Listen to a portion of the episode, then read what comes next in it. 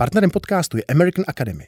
Síť mezinárodních základních a středních škol v Praze, Brně a Bratislavě otevře vašim dětem dveře do celého světa. Projektová výuka, zahraniční učitelé a studium pouze v angličtině. Více na americanacademy.com. Vrtulník s Petrem Kellnerem a dalšími pěti muži na palubě havaroval na Aljašském ledovci. Příčiny havárie zatím podle vyšetřovatelů nejsou známé. Na webu aljašských úřadů se píše, že se skupina chtěla v oblasti věnovat takzvanému heliskingu, tedy lyžování, při němž jsou lyžaři vysazení z vrtulníku. Co všechno při takovém letu hrozí, to teď probereme s naším hostem, kterým je Tomáš Škrabálek, pilot letecké záchranné služby a jednatel vrtulníkové školy Helitom. Dobrý den.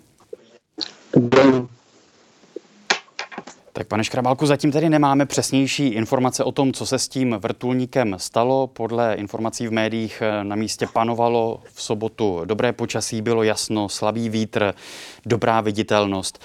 Podle vašich zkušeností, eh, co bývají v takovémto případě nejčastější možné příčiny takové havárie?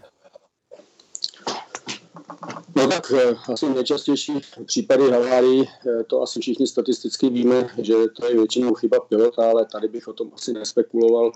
Eh, zatím spekulujeme svým způsobem všichni, asi bych to nechal všechno na vyšetření vlastně složek, který už tu nehodu vyšetřují.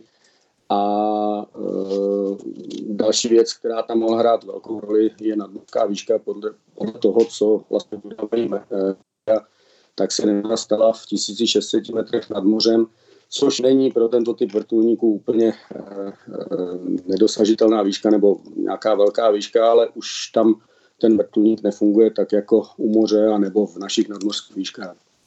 Můžete tedy popsat, co vše se při takovém letu, v takovéto výšce, v takovýchto podmínkách může stát? Co se může přihodit? Na jaké případné scénáře nebo nebezpečí se pilot toho vrtulníku musí připravit? Tak eh, jestli je pravdou to, že se jednalo o vrtulník AS-350 Ekirej, tak eh, v první řadě je to eh, vrtulník, který je jednomotorový a tam v první řadě může dojít k vysazení motoru. Vrtulník AS-350 je jeden z nejspolehlivějších a nejvýkonnějších vrtulníků na světě, je používán vlastně pro... Tady je Martin Veselovský. Chci vám poděkovat, že posloucháte naše rozhovory. Jestli chcete slyšet celý podcast, najdete ho na webu dvtv.cz. Tam nás můžete i podpořit a stát se členy DVTV Extra.